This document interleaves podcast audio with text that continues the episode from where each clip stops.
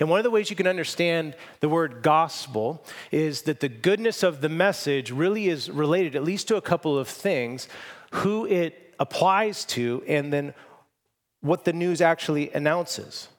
And both of those things really matter. So, for example, let me uh, say something like this. Let's say I announced to you that everyone that invested $1,000 when Tesla issued its IPO in June of 2010 would have approximately $180,000 today. That's good news. But not for most of you, or for me, because I didn't do it. Or let's say I announce everyone in the room today, if you came to Redeemer today, you are entitled to a free cup of coffee when you leave. That's, I mean, that, coffee's good, amen.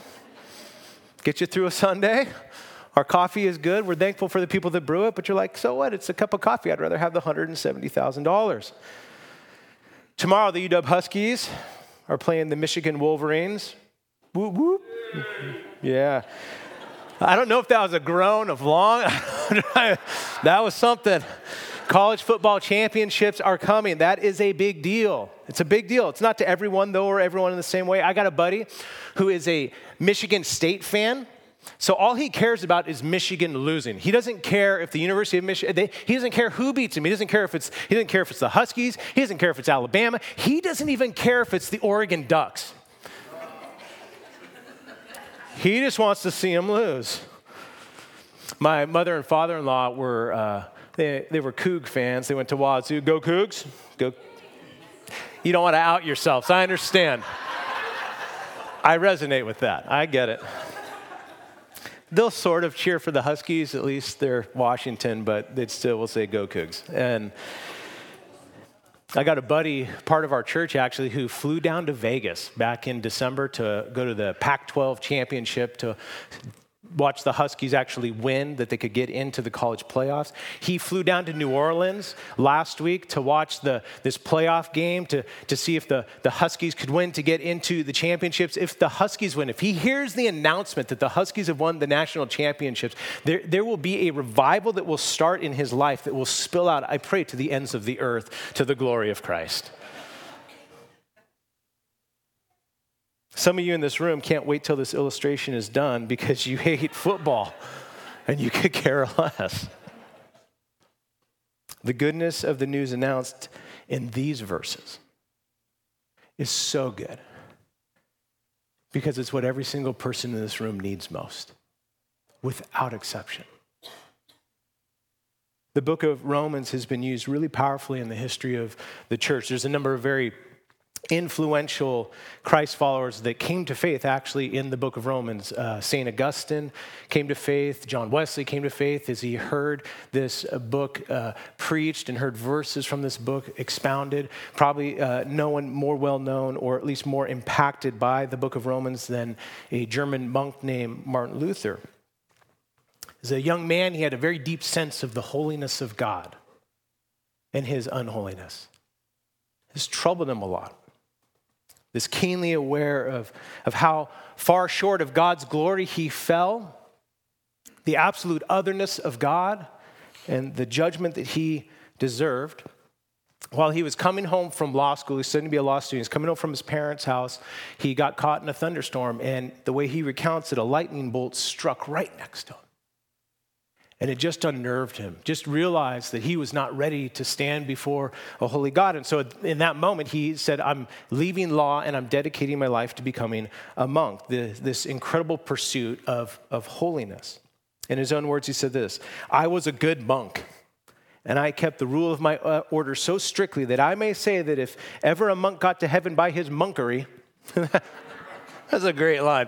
If ever a monk got to heaven by his monkery, it was I. If I had kept on any longer, I should have killed myself with vigils and prayers and other works. He did it all. He did, he, he, he, by the labors of his hands. But none of it worked.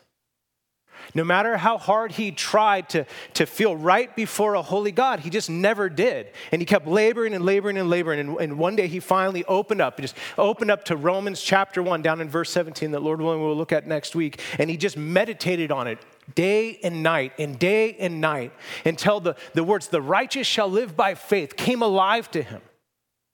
That it wasn't his righteousness, it was the righteousness of another. It was the, the trusting in the work of someone else on his behalf. And then here's what he says when it finally clicked this news, this declaration, not advice of what to do, not a task list to follow.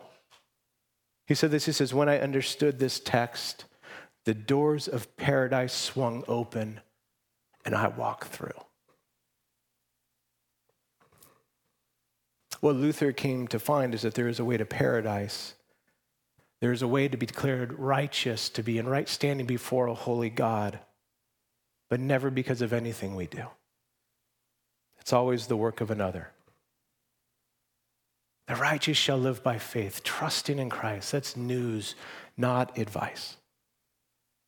Now, there are a number of important themes in the book of Romans. There's church unity and there's, there's mission, there's uh, the relationship of the law of God to non Christians, the law of God to, to Christians. There's calls towards transformation. There's life in the Spirit. There's declarations of a new creation coming and what it looks like to live in light of that. And if you're going to try to pick the most important word or idea or central theme, you, you might pick something like justification to be declared just before God. You could consider, if you look at Romans 1, and we won't look at all this now, but this rhetorical flow, you can just trust me or you can pre read. But as you move towards 17, Paul is building this case, and he's just, I am unashamed of the gospel, for it is the power of God for salvation for all who believe. It doesn't matter who you are, for the righteous shall live by faith. I mean, he's moving towards this picture of saying, this is how we're made just. The, the word justification or related words are used close to 60 times so that might be, if you're going to pick one central theme, that might be the theme. But let me offer to you maybe another one. There's actually another word that's actually used more than justification in the letter to the Romans. And its first uh, instance is found here in verse 3 concerning his son. Related to Jesus or Jesus the Christ, or the Christ is used 85 times in Romans. Paul was obsessed with Jesus. And this is crucial because if you go and look at all the main themes of Romans, all the benefits, everything good offered in this letter, it's all because of Jesus. It's his gospel, it's his righteousness.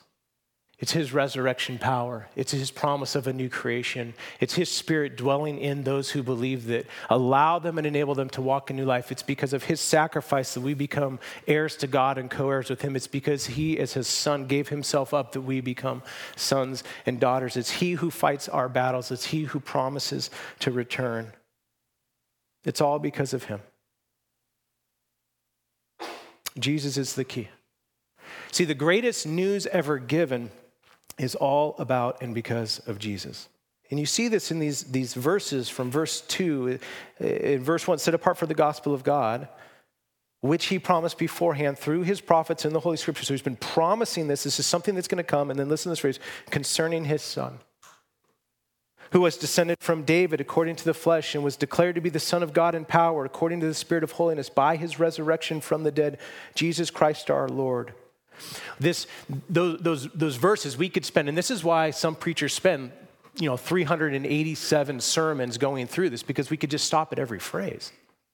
This is what we've been doing. If you've been around for Advent, the season, the four weeks leading up to Christmas, we've been unpacking this every single week. The, the son of, of David, he's the, the long awaited Savior King that was supposed to come that he was born according to the flesh, that God became like us, that he wrapped himself in humanity to do what humans fail to do. We'll dive into that a bunch as we get to Romans 4. And as we go through this, this letter, all these statements, the Son of God, that he is God, that he is born of the flesh, that he became man in order to do what we couldn't do, to die in our place. And as this text says, rise from the dead is a validation that in the work of Christ, death is being undone, that the curse of sin is being remedied, that the poison has been emptied into Christ and it's not left for anyone that trusts in him. We're going to spend so much of Romans unpacking these um, These first seven verses function as a sort of teaser to a movie. They give you an insight into what's coming. You hear so many of the themes in Romans in these seven verses, or it works like an abstract to a, to a dissertation or to an essay. It's those summary statements of this is what's about to come. But succinctly, what these verses are laying out is the gospel the good news, the best news, the announcement that the long awaited Savior has come to come and do what we couldn't do, to save us, to rescue us, because he's spotless, he's holy, and he's the king. One of my favorite stories that, that I got to share this last year was from Reuben Torrey. He was a pastor and a preacher from the 19th century, but he was also a mountaineer. And he recounts this time he's out um, ice climbing. They're climbing up an ice waterfall, and there's two teams of, of five men on this, this ice waterfall on this, this sheer cliffside. He says, as they're climbing, he looks over and he's in a, a, line of five men roped together, and over here are five men roped together, and he, and he sees that the guy on the very bottom, as he tries to put his, his spikes into the ice wall, he, he, he, it chips away and he loses his footing, and the ice axe doesn't hold him, and he begins to fall. And he watches him, he's standing there, and he's, he's clung to this wall, and he's watching this happen next to him, and the first man falls, and, and then the, the rope goes tight, and the second can't hold on and begins to fall. They're plummeting down, and the, the rope gets tight, and the third one goes. And, and, and by this point, the, the top climber, the strongest climber, the most experienced climber, sees what's happening underneath him. And so he does everything he can. He takes his ice axe and he puts it into the ice as strong as he can, and he begins to brace himself. And he says he watched as the fourth climber now fell. He's pulled by this weight down. And then he said, What happened to this fifth climber who's on the very top? It's as the rope went down and it went taut, he just heard this loud crack. But it held. The rope's cutting into his skin. He's bleeding. His, it's pressing on his ribs. They're beginning to crack. All of the weight bearing down on this one that's on this wall. And if he lets go, everyone dies. But he was strong enough. And what he was able to do is help pull them all to safety. This man on the ice wall did for them what they could not do for themselves. I cannot think of a better way of talking about the gospel than what Christ Christ did what none of us could do that we might be pulled to safety. Jesus knowing our fate chose to be born of flesh and tether himself to the rope. Jesus like this climber took all the weight of our folly and our sin. Its weight did in fact cause Christ to bleed as he was scourged before the cross, as he was nailed to the tree, as the crown of thorns were pressed upon his brow. But more than bleed, he took the full weight of judgment on himself. He didn't just bleed, but he died. The weight of the holiness of God that Luther knew he could never perform himself to appease. And on that cross, he died under the weight of God's judgment, just judgment for our rebellion. And then he rose again that he might pull us to safety. Jesus does for us what we cannot do for ourselves. That is news, not advice. It's the best news. There's nothing in that for us to, to do other than one response that we'll see in a minute. Notice another phrase in verse 5 as this continues through, and this, this really reinforces that this is all news, something that someone else has done. It says, Through whom we have received grace and apostleship to bring about the obedience of the faith for the sake of his name among all nations. Because he did it all, he gets all the glory. Because Christ did it all, he gets all of the praise. He's the one who did it. You know, think again about the story of these ice climbers. There's no one on that rope that held on. There was no one on that wall that saved anyone else. In fact, as each subsequent person failed, they made it harder for the one on top to hold on. None of the climbers that reached safety could take the credit. You know, think about it. As they went home to their families and their friends, and they recounted what happened. How was it? None of them says, none of them could say, well, I climbed really well. I'm here because I held on where everyone else failed. All they can say is, I was doomed. But I was saved.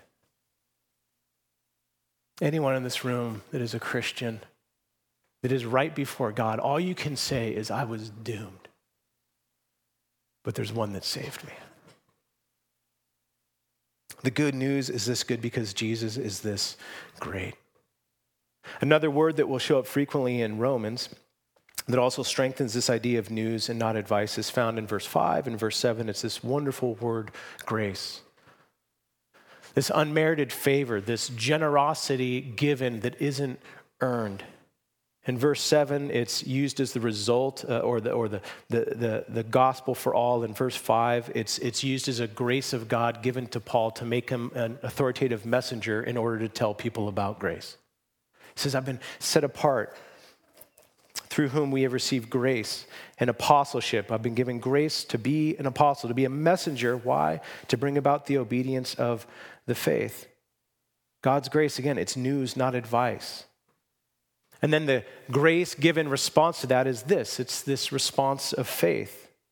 That's what you do with news, you believe it. When you believe in it, it's like you're, you're, you're tethered up to Christ on the rope. It's like you're placed in that spot of safety because of the work of another. There's even more going on to the phrase, though, than to bring about the obedience of the faith, than just saving faith. It also means as some translations state, the obedience that comes from faith.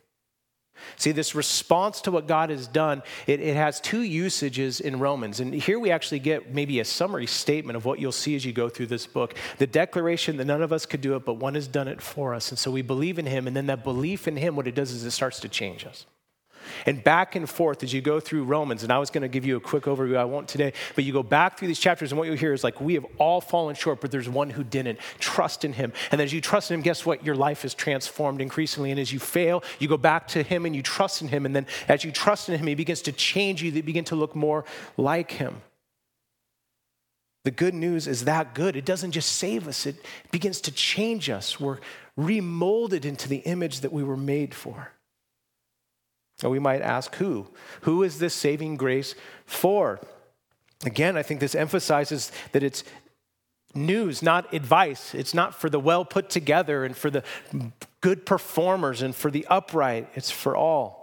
We see it in verse 5, this all the nations. We see it in verse 6, including you who are called to belong to Jesus. We see it in verse 7, all those in Rome. In short, who's this for? Anyone. It's for you.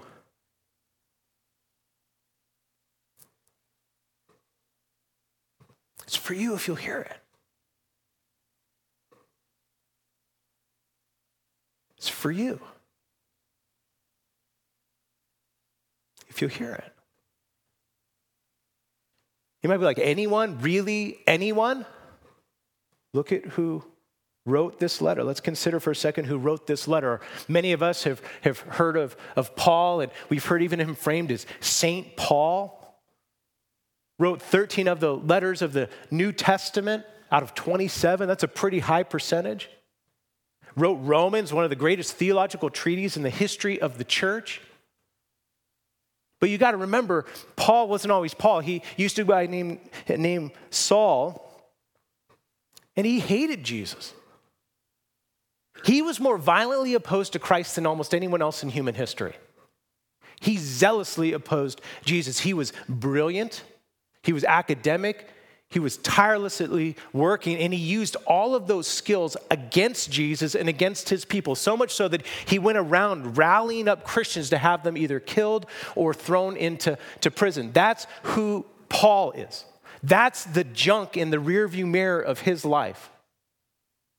And yet God grabbed him because it's news, not advice.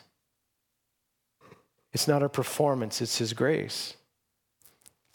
The, for me, every time I think of Paul, I'm just so deeply encouraged This means that Jesus is offered to everyone and can save anyone. Your, your, your track records, my track records, the skeletons in our closets, our past, our presents, our futures are no match for the grace of God. His mercy is more. Whoever you are, whatever you've done, this news is offered to you. And if you've believed it, believe it again today. Whoever you are and whatever you've done.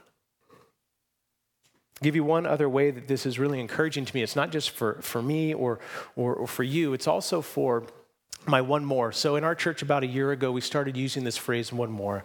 Um, this desire that God would just give one more, that those who are far from God but close to us, that God would go after them like he tells us that he goes after the one that's lost. He just goes and pursues until he finds. And so we started using this language, and I, I have my one more. I have my, the name and this little card that we, we worked on together. I have it in my backpack, and I feel it regularly when I reach in to grab my iPad or I grab something else out, and I feel it, and I just keep thinking, there's no way this person's going to come to faith.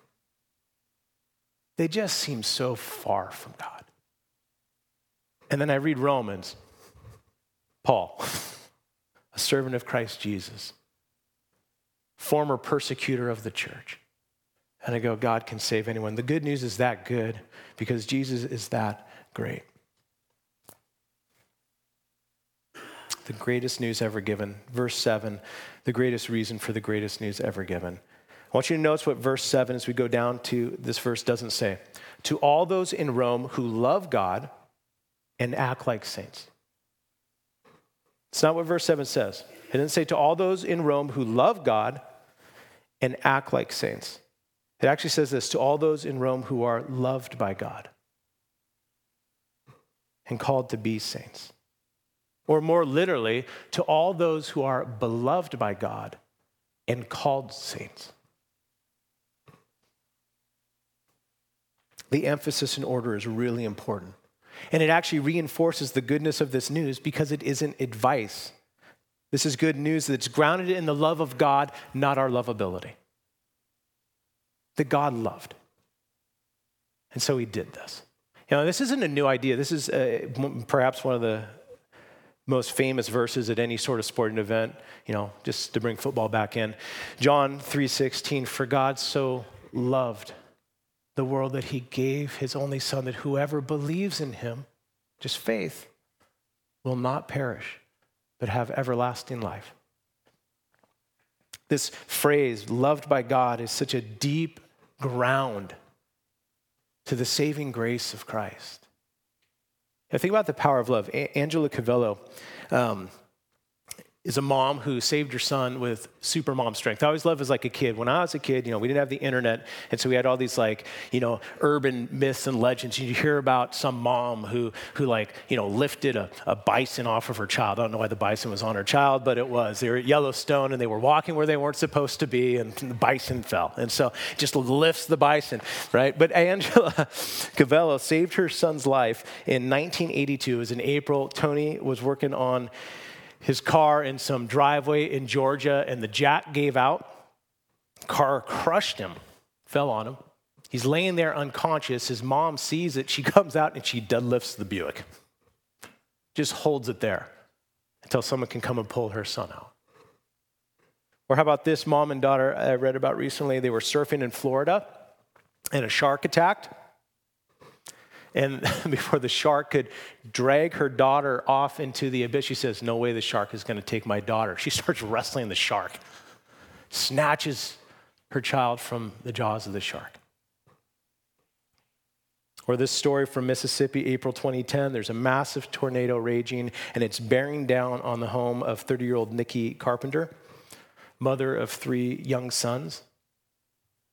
They didn't have a place to hide that was adequate for the type of this uh, type of storm or the degree of the storm. And so she gathered them as much of the center of the house as she could. She grabbed a mattress. And she lays this mattress over her sons. And then she just puts all of her weight on top of it and she holds on. And this tornado rips through and destroys the home. And she gave her life to save her sons. Each of those stories has one thing in common It's an act of love. Every single one, they were loved by someone. Don't miss verse 7. This is a remarkable phrase. Those who are loved by God, you are you're loved.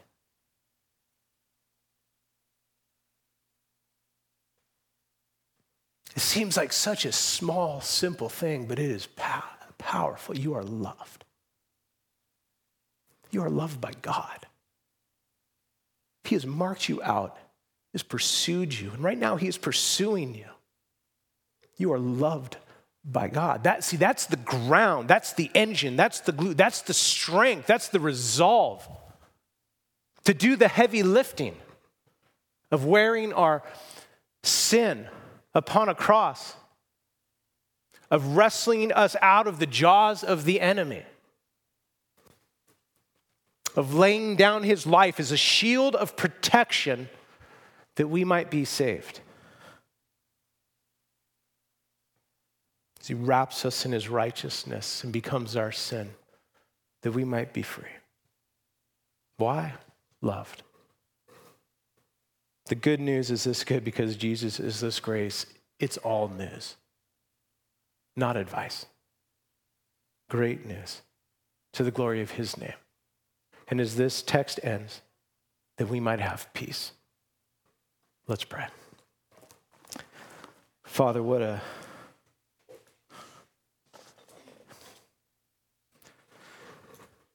grant us the, the, the gift of faith. And where we believe, help us believe more. Help us to take into this new year this good news that, that, that knows no boundary markers. It, it doesn't, there's no place it stops, but can touch every, every little inch of our lives, our pasts, our histories, our futures. It doesn't just deal with the, the junk, it doesn't just deal with our, our sin, but it also sets us free to, to a new life and one day a new creation. All these things that we'll get into in this study of Romans. But for today, would you just make your news loud? Make the ransom that Christ has given real. Make the need for his righteousness felt. Make our inability tangible to us that it's not us, but Christ. We ask all these things for our peace, because of your love, and for the fame of his name amongst all nations. In Jesus' name we pray. Amen.